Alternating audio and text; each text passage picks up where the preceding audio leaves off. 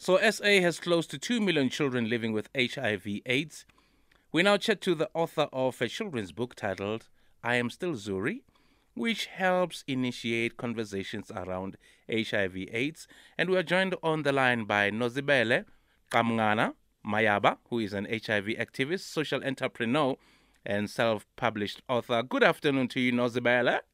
Hey, Glenn. How you doing? How you doing, Nozibele? Are you well? I'm good. I'm good. Thank you so much for having me. Well, it's a pleasure. It's a pleasure is mine, Nozibele. It's a pleasure. Welcome to the show in the afternoon.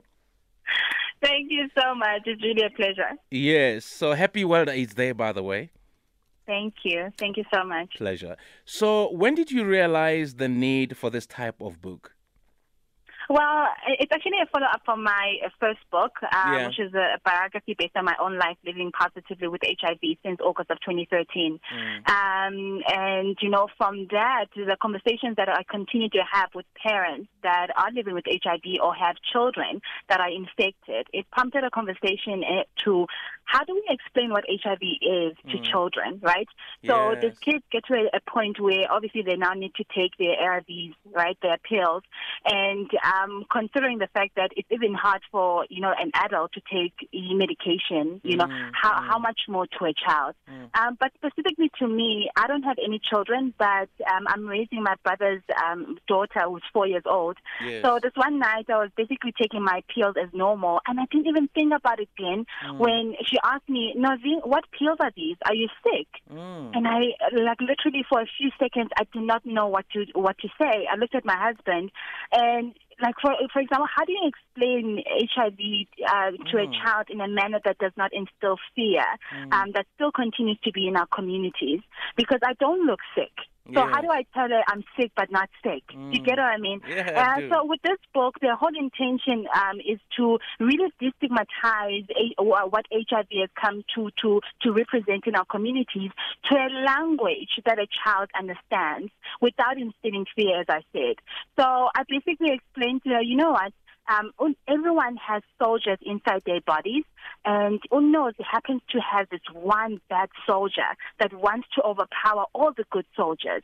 So she needs to take a pill every day so that she gives power to her soldiers so that they can continue fighting for her so she doesn't get sick.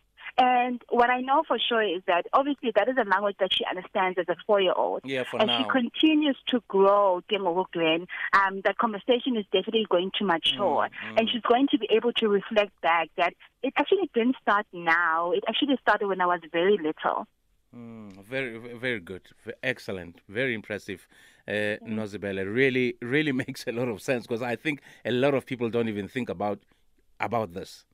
Yeah, yeah. So it, it's definitely a, a continuous challenge that we have, Glenn. Um, one from a parent that is um, living with HIV. Um, you know, how do you explain it? But also from a caregiver. We have children now whose parents passed away many years back, and they are being, um, you know, raised by their grandmothers. Um, you know, I, I even reflect back to my own mom who can't read or write.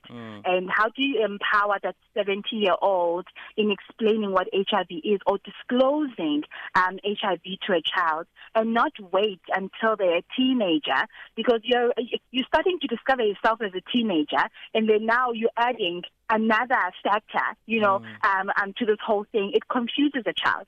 So that's the whole rationale behind the book. Mm, mm, okay.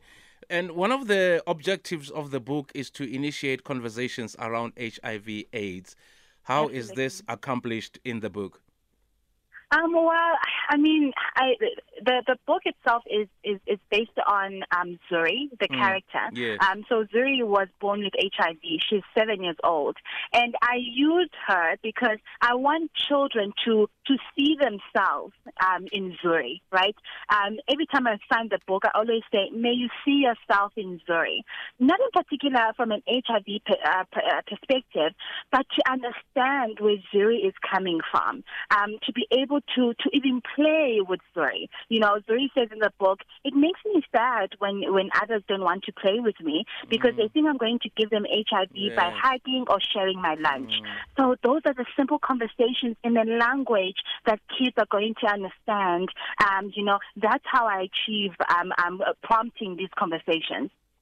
And you did mention, it, uh, you know, um, earlier that this is the second book that you've written on the subject. Yes. So the question is, are there enough local books that deal with HIV/AIDS?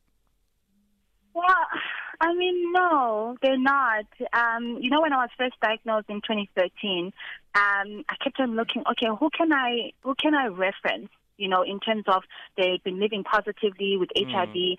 And Umam Criselda has done so well. But back then, I didn't know her personally. Yes. You get what I mean? Yeah. So she was so far off, you know, this big, huge um, figure, the celebrity. I wanted the everyday person, Glenn. Mm. So when I was writing my own book, I wanted it to be the girl next door. Ah, man, we know who knows. Yeah, man. Yeah. And that's why every time when I reference it, and I often counsel people, I say to them, listen, if you think um, HIV is going to kill you, why would it kill you and it didn't kill me? What makes me special? You know, mm. the only thing you need to do is take care of yourself. Yeah. So we need more of these books. We need more of the conversations, but at the level where our community is at, the normal conversations, the normal everyday conversations.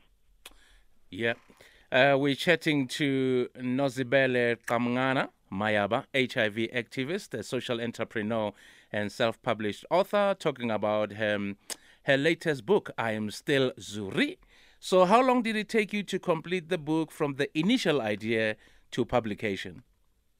Um, so the initial idea came through beginning of the year, oh, right? Okay. Um, beginning of the year, as I said, when our, my niece ah, came ah, to fast, live with eh? us in January. In and you are very fast. Ah, you are fast and quick, fast and the furious. Sorry about that. Yo. So I was just saying the the initial idea yes. came through when um you know my niece um yes. came to live with us in mm. January, and um but then I kept on going back to to better understand um you know what the whole intention around the book, but there were definitely so many consultations that I needed to to do. Um, spoke to teachers, you know, yes. um from the foundation phase. What is the language of children? I spoke to psychologists what are the best practices when it comes to disclosure.